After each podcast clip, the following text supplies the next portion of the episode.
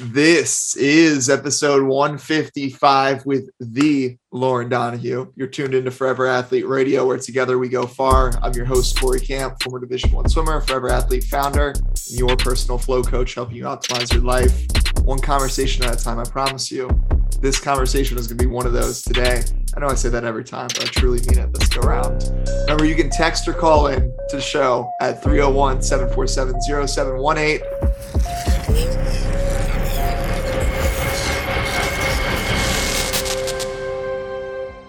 And today I'm joined by my dear friend, Lauren, who is an expert in health, wellness, mind body connection. And at this point, by the time this airs, she's going to be a frequent flyer of the show because she's joined us on the trail talks and all these other episodes. But Lauren, for context, has been the creator of Unplugged Morning Mornings. Can't even speak right now. I apologize. She created Unplugged Mornings, uh, a nine step process to really help individuals disconnect to reconnect back to their true self. Which you know, if you're in that dopamine detox challenge right now, it's exactly what we're trying to do as well. In connection to that effort, Lauren has just maximized her life. She's hiked Mount Kilimanjaro, spent almost nine, not 90, 60 days living in a cave. Can you believe it was 90? You could have probably gone for 30 days more, I promise. Uh, and she's competed in a whole bunch of competition reality TV shows. She's an athlete at heart. She's a serial entrepreneur now. She's just launched her new brand, Molly Coffee, who is really honoring her grandfather with that. All the proceeds are donated, not all the proceeds, but a portion of the proceeds donated to the Parkinson's Foundation. Lauren, I'm going to shut up now because that was a, a very long, lengthy intro, but uh, I appreciate you taking the time today. How the heck are you? I love the the frequent. You said frequent flyer of the show. so funny. Yeah, um, I'm doing well as as good as I can. As you know, I lost my grandfather this week, so um, it's kind of been up and down roller coaster. But it's conversations like this that bring me joy and reignite that fire. So thank you for having me today. Yeah, of course, of course. I know what you're going through, and um, do you want to start with really just how you got into athletics in the first place because I've been blown away just getting to know you the past few months. And every time you're just like, oh, yeah, like I competed in this, like I did that. I'm just like, what hasn't this girl done? So, where did it start for you? Well, as I just mentioned, my grandfather, it definitely started with him. He had a basketball in my hand as soon as I could walk. He had put three different basketball goal sizes out in the backyard at his place. He had a pole vault hole dug there. He had softball. He had an entire field set up for softball. So I grew up in Kansas, and honestly, there isn't much else to do in Kansas besides play sports. So that growing up in Kansas and then having a grandfather who just wanted to see me win. And the cool thing is, it was all about play. We didn't have all these devices and things like that. We were out in the yard mm. as long as we could be before we got called in for dinner.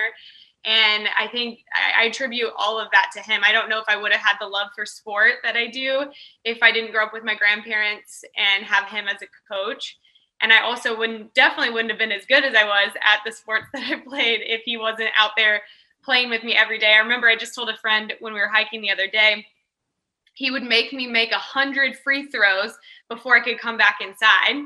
And I look back at that now and it's so cool because at the time I would be annoyed.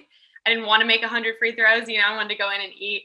And but I look at all the championships we won and the coach always wanted the ball in my hand at the end of the game if we were down by one or 2 and he mm-hmm. wanted me to drive in and get fouled and go to the free throw line because he knew he could count on me to make those free throws so um, it's all all of it goes back to my grandfather and anything we probably talk about on this podcast any wisdom that comes out of my mouth is definitely from my grandfather. So that is the long-winded answer my grandpa.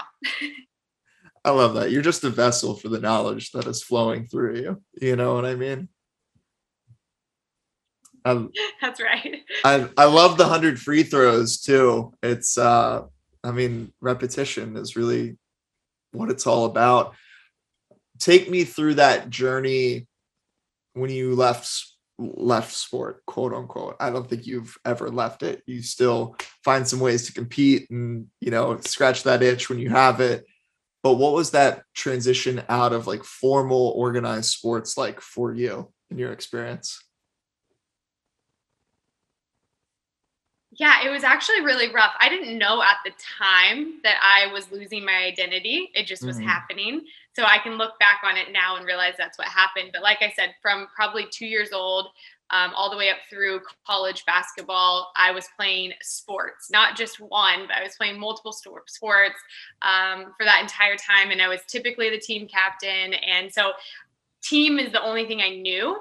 And so coming out of that, I also, right when I got done with college and playing basketball, I moved from Kansas to California. So I moved across the country. I didn't know anyone. And I definitely wasn't playing sports anymore. And so I kind of spiraled out of control, I think, you know, what, whether that was partying, drinking, getting in the wrong circles, kind of just reaching for anything outside of myself that I Mm. thought would bring some sort of comfort or pleasure or happiness, right? And I was about to move back to Kansas uh, in about a month. And one of my friends, a guy friend, asked if I wanted to play on his football team. And I was like, heck yeah, I do. And I had no idea that I was committing to playing on a football team that was 0 and 70. they had never won a game. And me being the competitive person that I was, was like, yo, this is not okay. And we actually won that first game that I played in. And of course, that just juiced me up. And I was like, yeah, like I'm going to come back and play next week. So I kept playing on that team. And then I started getting recruited by other teams. So I thought, I can't move back to Kansas. I got to play on these teams. And I didn't want to ever miss a game. And so that was kind of a catalyst in like keeping me in California. And I remember the guy that invited me, and I always like talk about him. But then I, I joined about four different softball teams and a volleyball team. And so I was playing again you know monday through sunday on these teams. So i realized then that's what i was missing was that whole team aspect. And i love working with people and connecting people and all of that. So it was cool to be able to bring that full circle full Mm. circle back. And it doesn't just have to be sport right? It could be uh, your team that you work with and things like that. So i think just the most important part of that is having your home team. I love I love that story of you like being this close to leaving like all of this. Like you you gave LA a shot, you gave it a, a try, and it was like, you know, it might not be for me. And now here we are, how many years later? Like 12 plus years later, you're still LA, you're still you're still rocking it. baby do you think any of that had to do at least how you were feeling at your first part here your first bit of time before you found all the sports where you were looking for i like to call them life teammates. Like when you were looking for life teammates you said you kind of alluded to it not maybe making the best choices.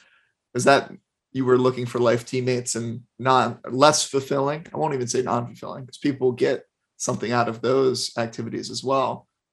But to you was it a less fulfilling experience than what you ended up finding ultimately Yeah, I think the best way to describe that is I didn't know it, but I had lost hmm. my identity. So when you don't know who you are and why you're here and what your purpose is and your mission is, then you grab on and latch on to anything and everyone around you. And so, yeah, I was going out and partying and doing these things that I wouldn't normally me wouldn't want to do, but I didn't know what else to do and I wanted to meet people and connect with people.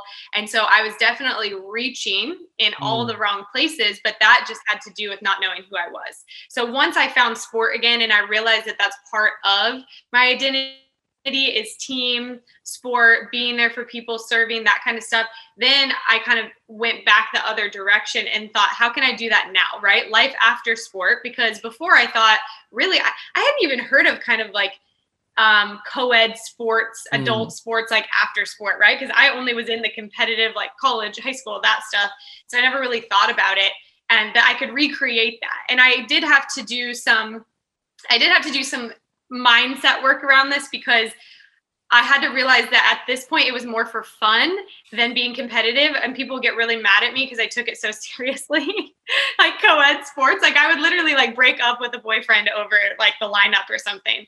And so I was like, okay, I've got to like realize this is for fun now. I'm not getting paid for this. Um, so yeah, I had to kind of like transfer that energy a little bit. I love it. It's um it is challenging though to find that switch, right? Where I think when I look at my journey, and that's the one I can speak to the best, right? Is when I first got out, it was same thing. Like I needed to be all in or it was all out. And if I was all in, if I was putting my time and name on something, you best believe I'm coming all all effort here.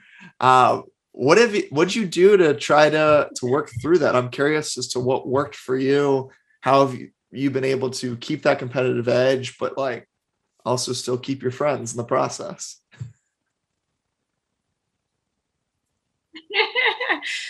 you know, it's actually really funny. Um, when you were saying that, I thought, gosh, I took it so serious. People called me gloves because I like I was dating this guy that played in the NFL, so I made him get me gloves from the NFL, and I'm like, okay, those are the ones I'm wearing. And people are like, you're so insane. No one wears gloves for like two hand touch football, but I did.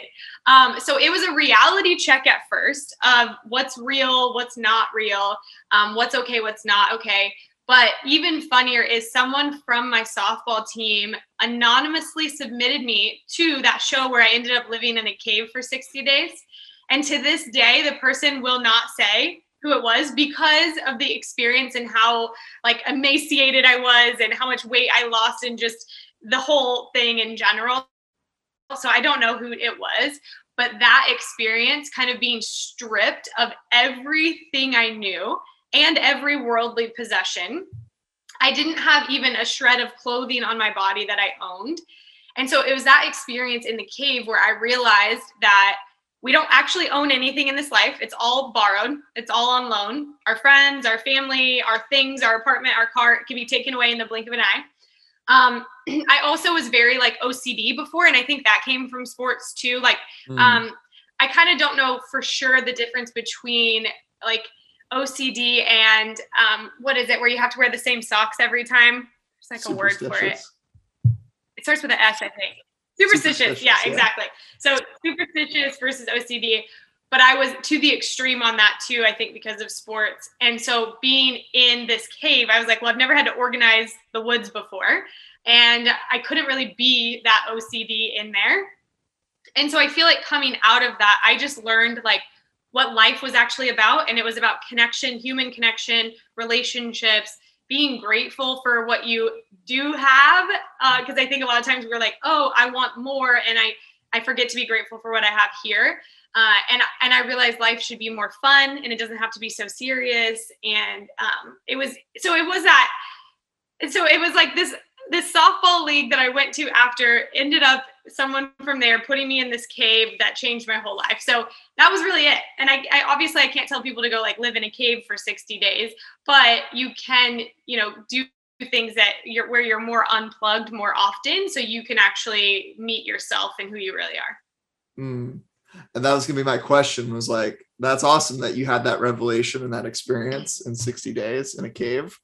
Most people hear that and they're like, well, I don't have 60 days and I have no desire to go live in a cave. Mm-hmm. Um, what would you what would your piece of advice be to someone who's like, I'm intrigued by what you learned from there and I want to dabble in it, but I don't think I'm I'm ready to just like sell it all and experience. Yeah, realized that after that I thought I needed something even more extreme after that experience to give me another breakthrough to get mm. to another level. And so that's why I ended up hiking Kilimanjaro and we didn't our phones. And so we were unplugged again for um, over a month really and went and did this huge hike and I mean again learned so many life lessons and after that I was like okay these things are so extreme. What can people do every single day to get them in the same state? And that's when I came up with Unplugged, which is the nine step practice for you to disconnect to reconnect back to your true self. And so I'm like, every morning, if you can, before you reach for the device, right? Like, ditch the device, ditch the phone, because here's the thing you can't unsee it or mm. unhear it. If you reach for your phone and you listen to the voice memo or you look at the email, it's in your head. Even if you try to go into meditation after that, what's the thing you're thinking about? The email, the text message, you didn't get back to someone, you forgot to do something for work, whatever. And it's hard to drop into that super meditative state when you've already done that. Like, think about after you've been sleeping for eight hours. You're in this prime state for, for silence, for meditation, for you to set yourself up for success. So the thing is, every morning, whether you have five minutes or an hour, I think you can work yourself up to an hour, but mm. start with five minutes, something that's super attainable. And drop in. The steps are connecting, breath work, being in silence, meditating, praying, whatever works, right? Nourishing your body. So having water next to your bed because we were dehydrated after eight hours of sleep. So just rehydrating, nourishing the body. Um, uh, ways that you can integrate play, um, learning. So reading, taking time to read each day. Um, taking time to let go of something, forgive someone or something or yourself, and then exercise, movement, right? Movement is medicine. So, whatever that is for you, um, Pilates, HIIT workouts, going for a hike, something cool, um, but just move your body and then declare what you want. So, that was all the steps like kind of condensed, but the whole point is plug into you, fill your cup up first, and then serve others from that overflow. Mm. I love that you chose Pilates as the first movement that came to mind as you were saying movement is medicine.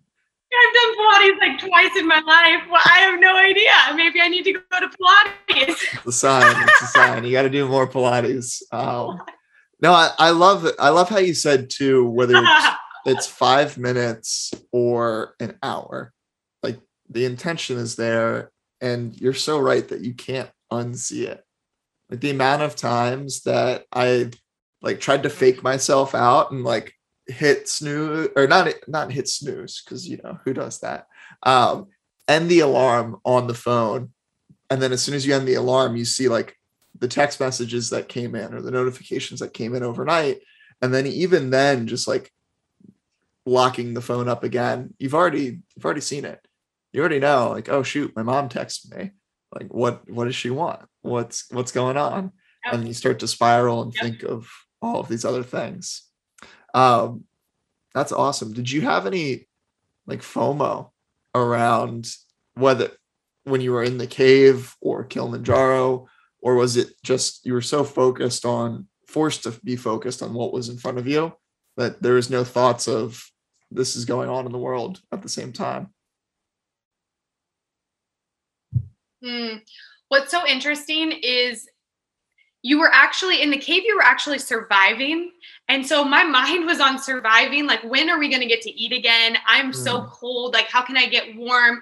I have the like bug bites all over but I, I there's no medication or i can't put anything on them so you're like thinking about them all the time. So you're very in a way like distracted from reality or any world outside of this world. Like this was it. And i think that's it was so cool is it was you were able to peel back the layers and and almost even collapse time. So time didn't exist. We didn't know what day it was, and we didn't know how many days we had been in. Had, we had been in there because there was no way to track that.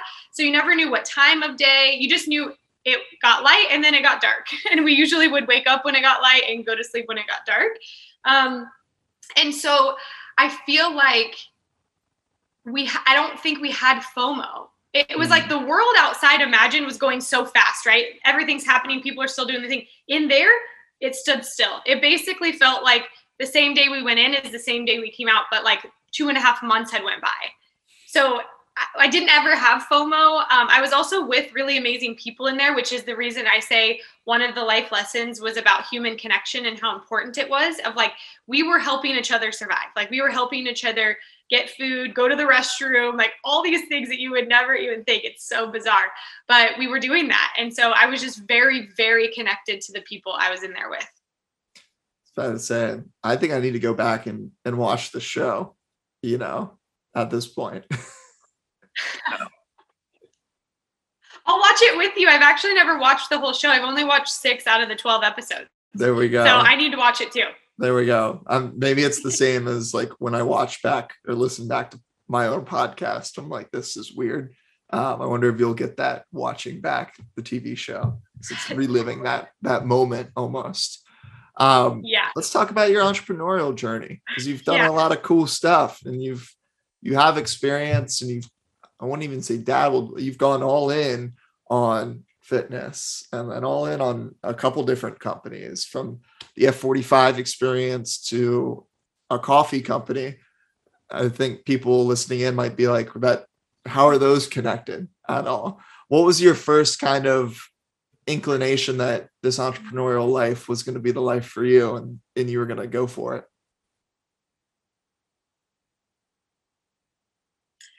I love that question. Um, I wanted to be an entrepreneur before I could spell entrepreneur, and I'm not actually sure I could even spell it right now. but I, when people were like, I want to be an astronaut and a lawyer and a doctor, I was like, I want to be an entrepreneur. So I knew from a really early age that I didn't necessarily want to work for people. And I got reaffirmed and confirmed every single time I would work for people that I did not want to work for people. um, and I'm glad I did because that taught me a lot. Again, I grew up playing sports, so I always had a coach telling me what to do. And I very much liked that at the time. And maybe it was just I liked it in sport and because I was really mm. excited about it. And I think that's something too for the listeners. Maybe when you're doing something you really like, you don't mind someone telling you what to do. And especially when you're in that phase of wanting to learn. But I think you get to a certain point, and that's why athletes turn into coaches, right? You get to a certain point where it's like, role reversal and now you're the one coaching the person and that's more fun for you than being you know coached.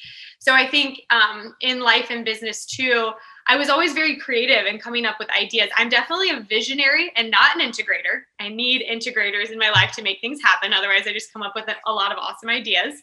Um, but i knew coming out of college too that's what i wanted to do. And i just didn't ever know exactly how to start a business. And so i started by getting my personal training certification group um, certification spinning certification and started doing that. So i was doing one-on-one group boot camp all that fun stuff. And then that led me into um, owning a couple of the f45 franchises one in venice beach and one in pacific palisades. I also helped f45 um, with their launch in the US, the US, which was super fun and got to connect with lots of athletes um, during that process.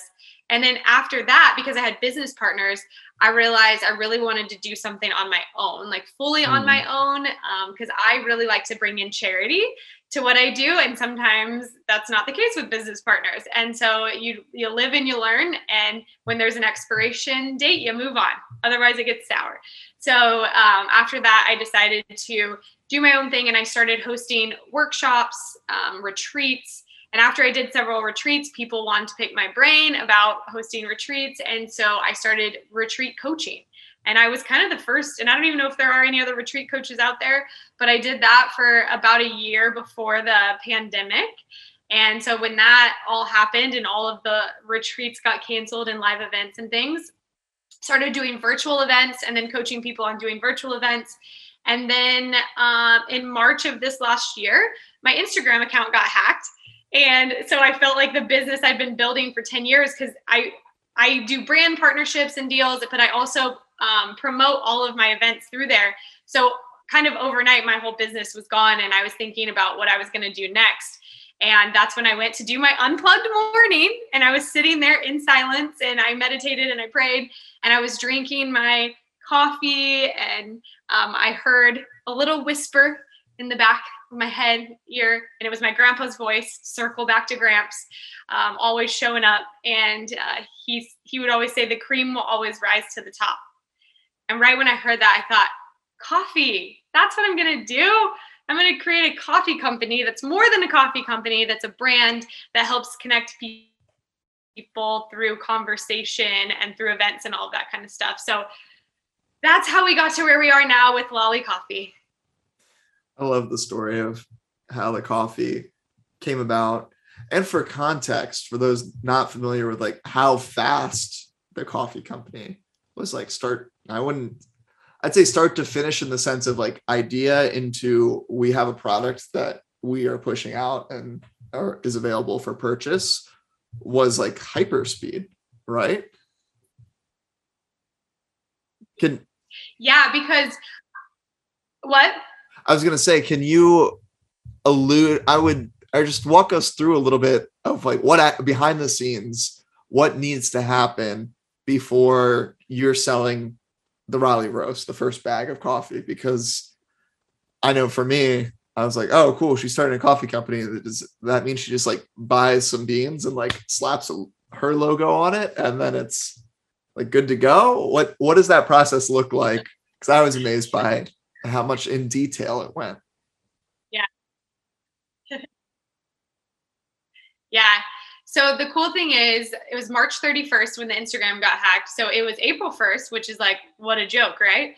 Um, when I decided I was going to do a coffee company. And so I just started reaching out. I took action, which, again, for everyone listening, massive action, messy, massive action is the way to go. If I didn't start calling everyone I knew that knew anything about coffee and start getting like meetings set up and all that kind of stuff, we wouldn't be talking about this right now. So I just went into massive action, got on as many phone calls as possible, started learning about coffee because I knew that I wanted to create a coffee that would make you feel good so you would do more good in the world. I wanted it to be tested for molds, pesticides, all the things that give you those effects, you know, afterwards that you don't want, like headache, stomach ache, need a nap, mm. all of that. And so I needed to talk to as many people as possible, talk to farmers, different places to source from, how they clean and process and wash. Then I needed to talk to roasters and I needed to connect with a roaster that I felt like I would be able to talk to it at all times and run ideas past and all of that kind of stuff, someone you can trust. And I listened to a bunch of podcasts and different stuff on starting coffee companies. And pretty much everyone across the board said it would be a year from the idea to bag in hand. And for me, it was about three months from idea to bag in hand. And I think that's just because of the action I was taking. And then it was about four months before we had the product ready to go and was live for purchase. And that's the only reason it was four months is because we had four different names that we went through that we tried to trademark. so we couldn't really push it out when we didn't know for sure if we were going to be able to get the name. So we were at a standstill for a while. And that's something too I highly encourage you to like really do your research and get a trademark attorney. Make mm-hmm. sure they do an extensive search to that so that you'll be able to use that name before you print a bunch of labels and bags and do your website. I redid the website four times, uh, and so I I made the mistake so that other people don't have to. And I shared all about the journey too, from start to finish. I have like highlights on it on my Instagram account, so people can you know follow along and and hopefully if they want to do something similar it will encourage them and also educate them at the same time. So yeah it was a it was a long process through all that. And corey was one of my first blind literally blind. I had him put his mask on his eyes um, blind taste tester. And i realized that like you don't actually need to be blind when you're drinking hot coffee. Yeah we, we live and learn. But hey, so appreciative that you were Oh, and you man. were on a coffee break, so like you were you got pretty jazzed up. yeah, I was going through. I think I was a month or maybe even longer between like caffeine at that time, and I think you were the first cup of coffee that I had and about however long it was. And I just remember being like, "Oh my gosh, like this is what the body's reaction to caffeine is supposed to be like." After one cup of coffee, like I don't need four, like so many yeah. of us out there. Um, unfortunately, become dependent on. You know what I mean? Um, the the thing that sticks out to me that I want to highlight in that just journey of those four months. I know you said you redid the website four times and all of this, and you said to be a little bit more careful with getting the trademark attorney and doing an extensive search and and all of that. I think you towed the line almost perfectly though in the sense of most people hear that they need the trademark and everything and like perfectly lined up and they see that as way too much work and it keeps them in inaction to start. Whereas i think you were in a lot of ways flying by the seat of your pants just like figuring it out as you go. And i mean that in the best way possible. You were staying in motion. You weren't gonna yeah. just sit in this funk of yeah. well my main revenue source, my main marketing tool for everything is gone. I'm I'm helpless. I'm hopeless. It was like, no, how can I look for a light, a hope? Mm-hmm. And at least if I'm not going to be able to pay rent, like it's going to be because I tried to, you know, try something else or or learn. Mm-hmm. It wasn't like you were just going to lock yourself in the room for the next 30 days until Instagram came back on.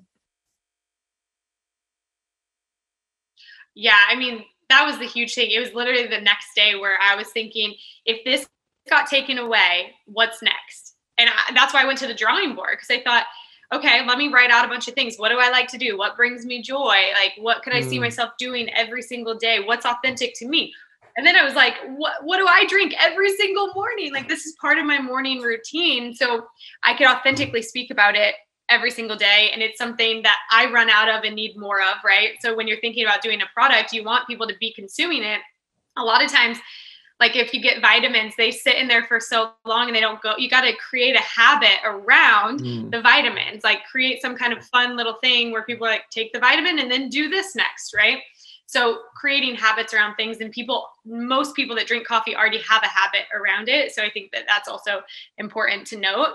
Um, but yeah, that whole that whole journey, I'm glad it exactly the way that it did, and I had those like road bumps along Yeah. the way, so I could learn and help other people through the process.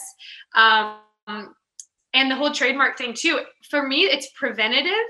So a lot of times, Mhm. like if you think about your health, if we work out and eat healthy, um, yeah, maybe that's more expensive, like the gym membership and the uh, organic food and stuff like that. And we think it's more expensive, but what's actually more expensive is when you get sick and you have disease, disease and things like that. I say disease, but also disease. Um, later, you spend lots of money on medical bills and things like that. And so, looking at it that way with this, yes, up front, it's more money to get a trademark attorney and to pay the trademark um, fees and all that kind of stuff. And people try to bypass that and start their businesses. And then what happens is your business takes off, you make half a million dollars, and you're infringing on someone's trademark. And now you owe that whole half a million dollars to whoever has the trademark.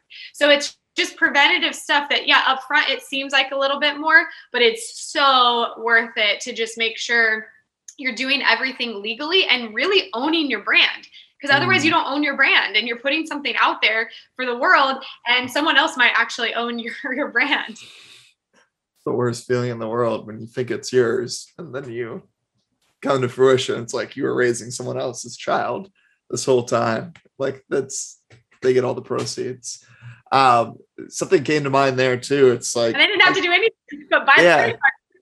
I, I think of the insurance industry. I mean, think of how big of an industry that is, and to that whole point that you just made, that industry exists solely on this concept of it's preventative. You're going to pay a little bit or sometimes a lot of it up front or monthly, whatever that looks like, depending on your plan, in kind of insurance that down the road, God forbid something happens, you're covered and you're you're good to go. I like that way of thinking. Yeah. Um, yeah a lot of people go without insurance it's a gamble right i mean you're you're rolling the dice because you have no idea we have no idea what's going to happen and if you're you're paying a couple hundred dollars a month but then you end up having hundreds of thousands of dollars that you owe that's a that's a big difference and you want you would have wished you were paying the couple hundred a month at that point yeah. Oh yeah. I mean, it's so funny that there's definitely been times in my life where I've been looking at it, and don't worry, mom and dad, we got we got all the insurances. They're they're there. Um, but you look at it and you're like, man, if I'm trying to cut costs, like if only I didn't have car insurance, health insurance, dental, vision, especially as an entrepreneur, right? Because when you don't have a company paying for that stuff for you and it comes out of your pocket instead, it can add up. It's a little bit pricier. yep and hopefully you're making more money than you would be making at that job anyway so it doesn't matter True, a hundred percent. You always have a good good perspective shift there. um, how many months has it been now since Lolly Coffee has launched? It's been a few, right? we we launched mid July, so July, August, September, October, four months. So we were like four months from idea to launch, and now we are Hmm. four months into the launch, which is so exciting. What's been? I got two two questions around that. What's been the biggest challenge so far in those eight months? Or I guess you kind of alluded to challenges early on in that first four. What about post launch? What challenges have you faced, and what's been like the the chat the biggest one, the challengingest of challenges? I would say marketing beyond my network, right? Mm. So I mm. have my network. So we had a really successful launch and lots of people supporting things like that. And we do have repeat customers. And there's still a few things I need to check off of my list as far as like subscription and things like that to make it easier and more accessible for people. Um, but I would say marketing, and I haven't done like advertisement, like paid advertisements or anything like that and I'm still trying to decide if I want to go with influencer marketing. So I would say having a little more um, support around marketing and then figuring out where the marketing dollars should go is probably been the biggest challenge and just life in general happening right um, mm-hmm. during those months my grandpa got sick. And so he's he had been sick for a while and like i said passed away this last week. And so it was kind of a halt on everything. I didn't know it was going to affect me so much mentally physically emotionally and all of that. Um, so i would say definitely marketing has been a challenge and yeah just getting the word out there about it. Um, and now we're in the process of like our next product so we have three blends we have the Raleigh Roast, the Bonnie Brew, and the Pink Power. And all of those go to different charities. And we're now going to come out with the Lolly Boxes, which is your morning success kit. So it's like a um, starter kit. Come like your morning success comes in a mm. box, and it'll have a journal, a candle, a mug, and the coffee. So we're just figuring out how to make all that happen, where to source from for those products, and get that launched out. So we're just going to keep moving forward with new products and fun stuff. And Lolly Coffee will actually be under the brand Lolly. And Lolly is Lauren and Raleigh, my grandpa's name put together. So the brand will actually be Lolly, and then we'll just have other products underneath there. So we're kind of in that phase right now, too. I love it. And I love even because originally it was just Lolly Coffee was going to be the brand, right? And I've I've talked about on this show in yep. particular. I mean, it's a, it's a byproduct of the exact same thing. It started off under one name, and then you realized at some point your vision that you have for it is going to outgrow a name, a label that you originally chose. Even though when you originally chose it, like it was perfect, it was going to be the right fit. But just like our clothes, yep we sometimes outgrow those things. Even the perfect t-shirt. Sometimes we just get a little bit bigger yeah. and we need to find a new perfect t-shirt. So I love that you're changing things up there too. Yeah. And going really broad. Um, yeah, I think we're always evolving, growing, expanding. Yeah. A hundred percent. A hundred percent. What's um walk us through the sourcing back end. Like I know I know a little bit about it just because having done apparel and everything. But for those listening in that might be thinking, yeah, I've always wanted to get into apparel. I've wanted to put together a subscription box, whatever that may be. What kind of roadblocks or things, I wouldn't even say mm-hmm. roadblocks, what are you learning in that process as you're diving in and answering these questions of how do I bring this this one to market? It's so much more work than you think.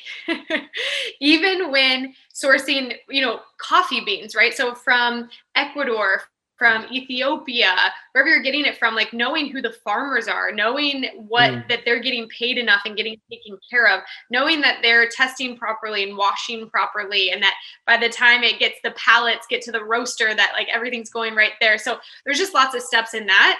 And then when it comes to the boxes, okay, it's like, all right, well, what size of box and how much is it going to be to ship? And are we double shipping? Like, am, am I going to have a drop shipper? Am I doing this all from my apartment?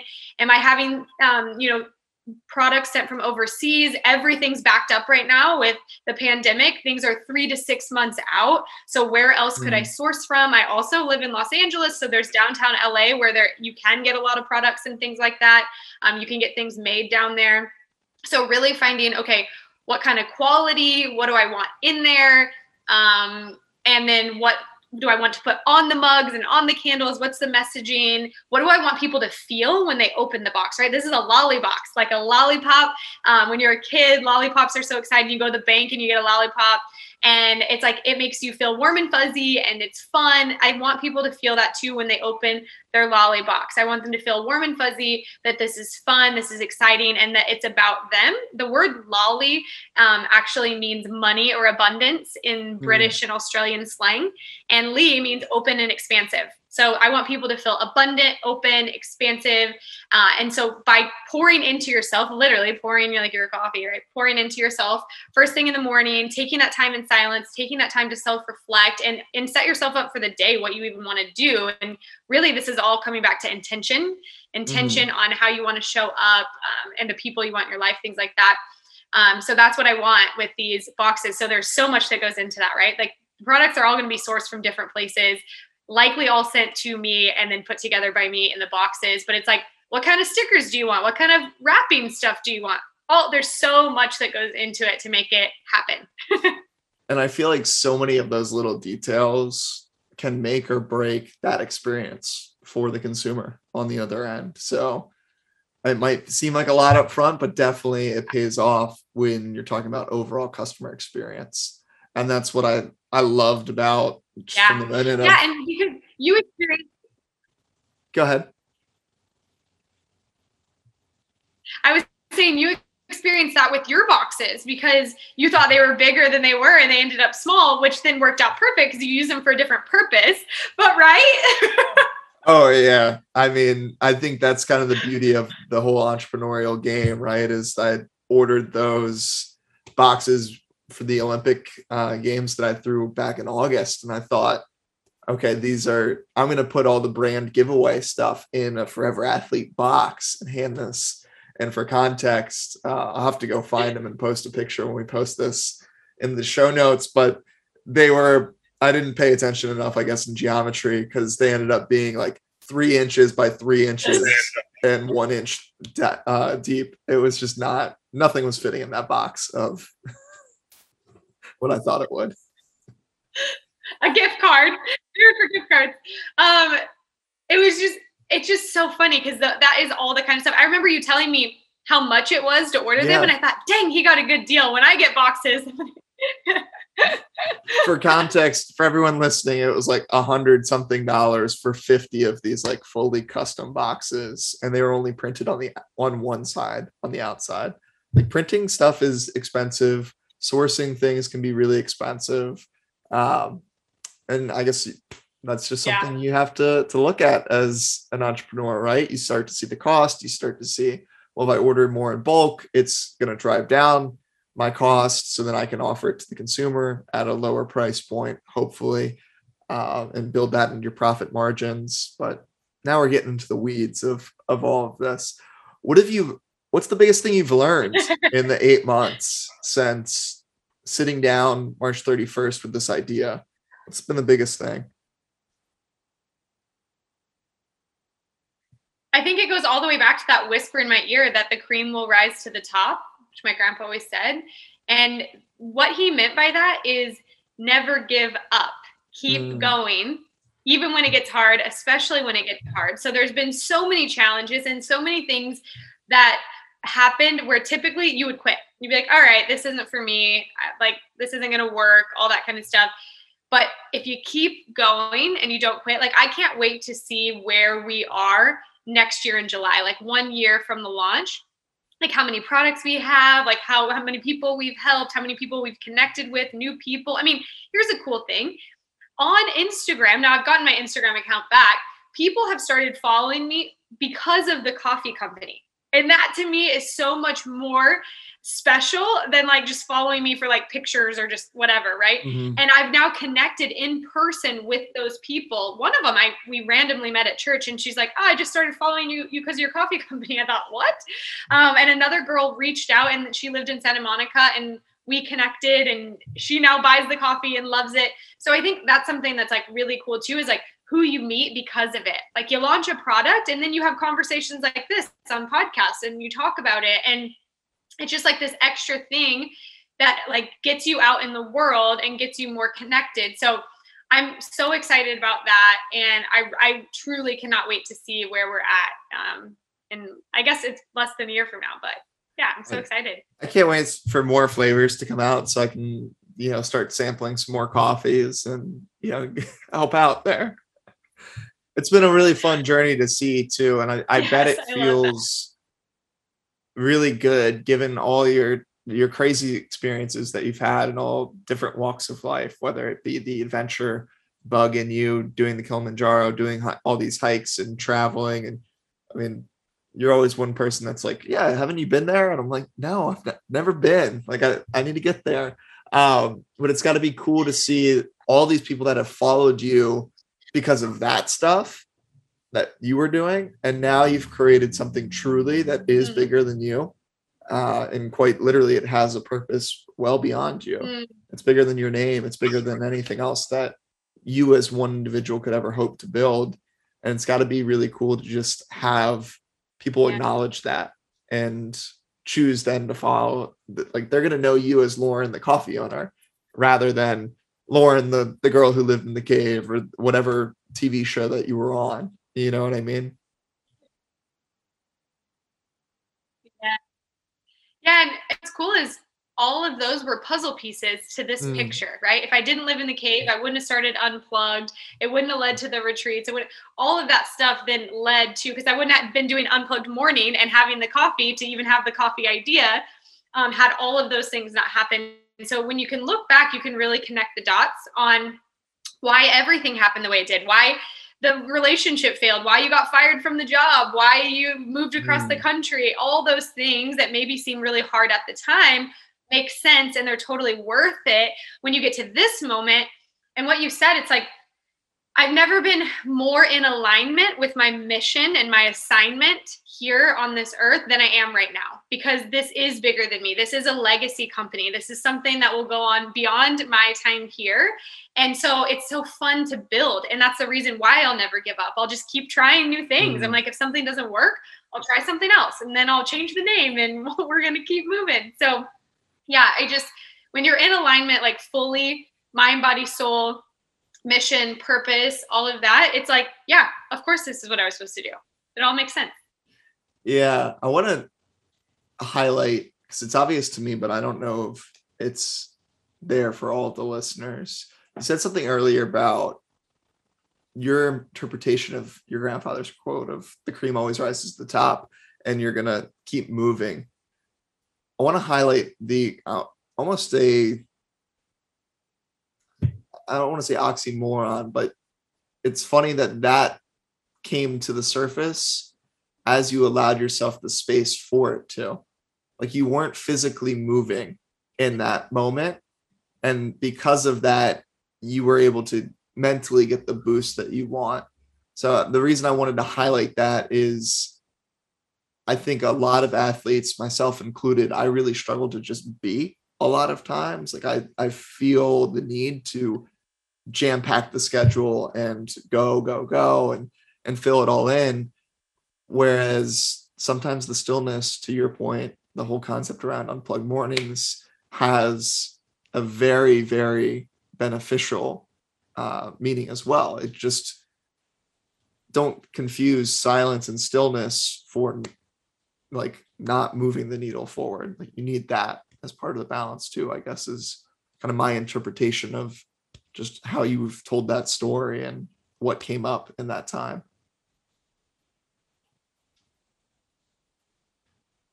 Yeah, I love that that that stillness and quiet time is also a choice and is also a decision and it's also action even though you feel like you're mm. not moving sitting in silence is taking action like it's this is intentional i'm deciding to do this and it's in those quiet still moments that all the answers lie right? Because i believe all the answers that ever were or ever will be are already within you. Everything you're seeking mm. outside of yourself is already within you. But if we don't get quiet and get still we can't hear it. Like it's trying to communicate with us. That's our intuition trying to talk to us and communicate. And we're like no intuition stay quiet stay down. I want to do this other thing. Um, and it will start to try to scream at you and it'll look like different things. But it's like if you just get quiet and still sit there breathe tap back in the answers will come up and it'll be like this light bulb moment like the i'm like mm. coffee of course why not like yeah duh um, but i wouldn't have heard that if i didn't go into that that morning routine for myself And to your point too, on the cream will always rise to the top. I remember my grandpa said that repetition, right? Over and over until I finally was like, what does that mean? Like, I don't really know what that means. And he said, some people will get to the top really quickly and mm. they deserved it. But some people get to the top really quickly because they may have lied, cheated, stolen, stepped on people to get up there. And if that's the case, it's not sustainable long term. They will not stay there. But if you're patient and kind, a servant leader, you tell the truth, you have integrity, like you're willing to wait and be in the process while you're moving forward, eventually you'll get to the top and you get to stay there.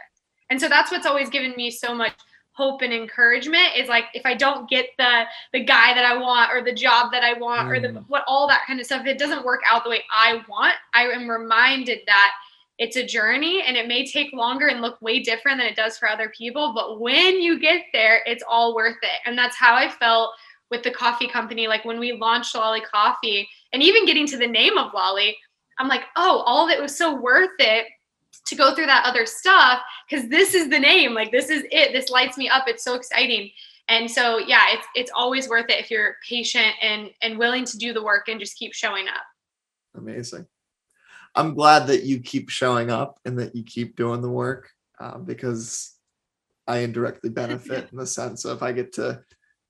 I'm fortunate to call you a good friend and be so close to seeing what you're building, and it is just really, really cool. So please don't stop uh, growing and all of that. I want to ask you five quick questions, fast five here before we wrap things up, and people can connect with you and find their lolly coffee and start their day with a smile. The first one I got is really what's your go-to podcast that you are jamming out to lately? My go-to podcast besides Forever Athlete, because honestly, if you send it to me, I listen to it. You also sent me one from Lewis Howes that was really good, um, and he was interviewing Erwin McManus, which is one mm. of my mm. pastors. So I liked that. Um, I'm actually listening to a book right now. So I'm not listening to podcasts particularly. I'm listening to The Way of Integrity Finding Your Way to Your True Self by Martha Beck. So I think that's what I've been listening to recently. I love that. Number two was what's your favorite book that you've read in the past year? Is it going to be something different than the audiobook? Yeah, The Four Agreements is definitely my favorite that I've read in the last year and will be reading it again. I feel like it's the most transformative for me. When I read mm. it, something inside me changes and I behave differently and get a different result. I love that. Number three is what's something that you can't live without? What's something I can't live without? Yeah. I would say coffee, but I can live. I just don't want to do that now that I have a coffee brand. Um, something I can't live without. That's a really great question because I lived in a cave. Like that's the truth. Um, because we had nothing. We had we didn't have chapstick when our lips were chapped. We were I was about to say, I was really curious to hear your answer to that one because other guests in the past have said coffee, like right away, or all of these other things. But knowing your past experiences, it's funny how our past experiences influence our answers. Um, number four is what's a quote that you live by?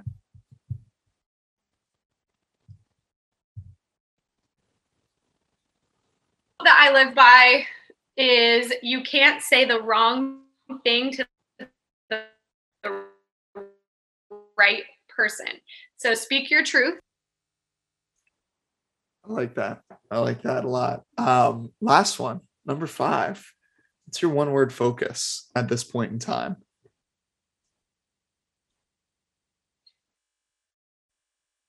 Intention mm. doing things with intention. Everything I do, like every conversation, there's intention behind it. When I show up for my family, the intention to be kind and patient, just setting the intention and the space before I go into it. Mm. And space. I wrote yesterday, space was my word, and I spaced it out. so, intention and space.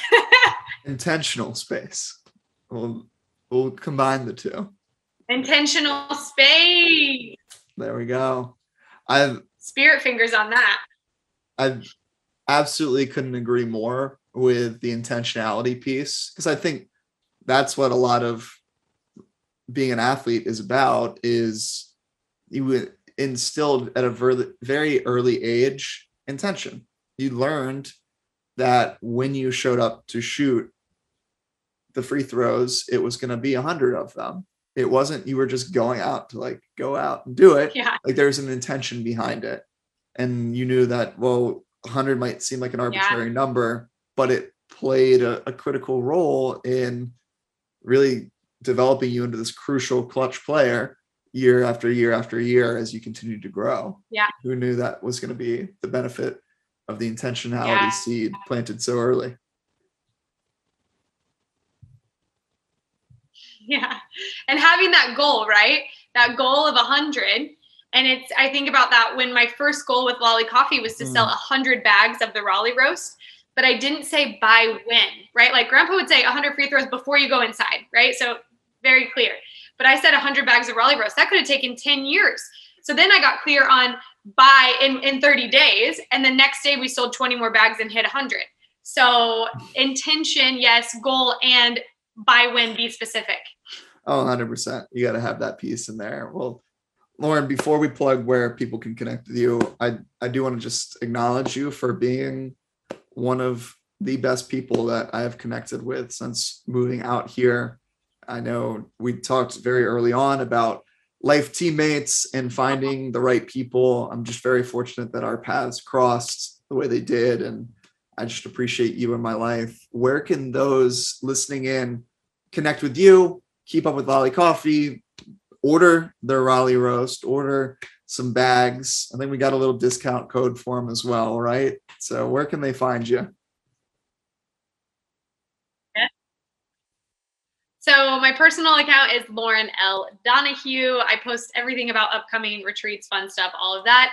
Lolly Coffee, you can go on there um, to check out stuff for the coffee company. And also lollycoffee.com is the website where you can grab a bag of coffee. And that's it. That's where you can Let's find us.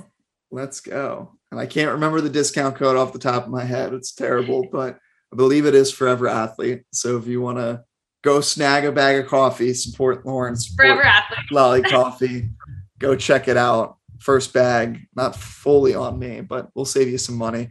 Um, Lauren, again, thank you. And if you're listening in, thank you Quite a few for cups on you. what's up?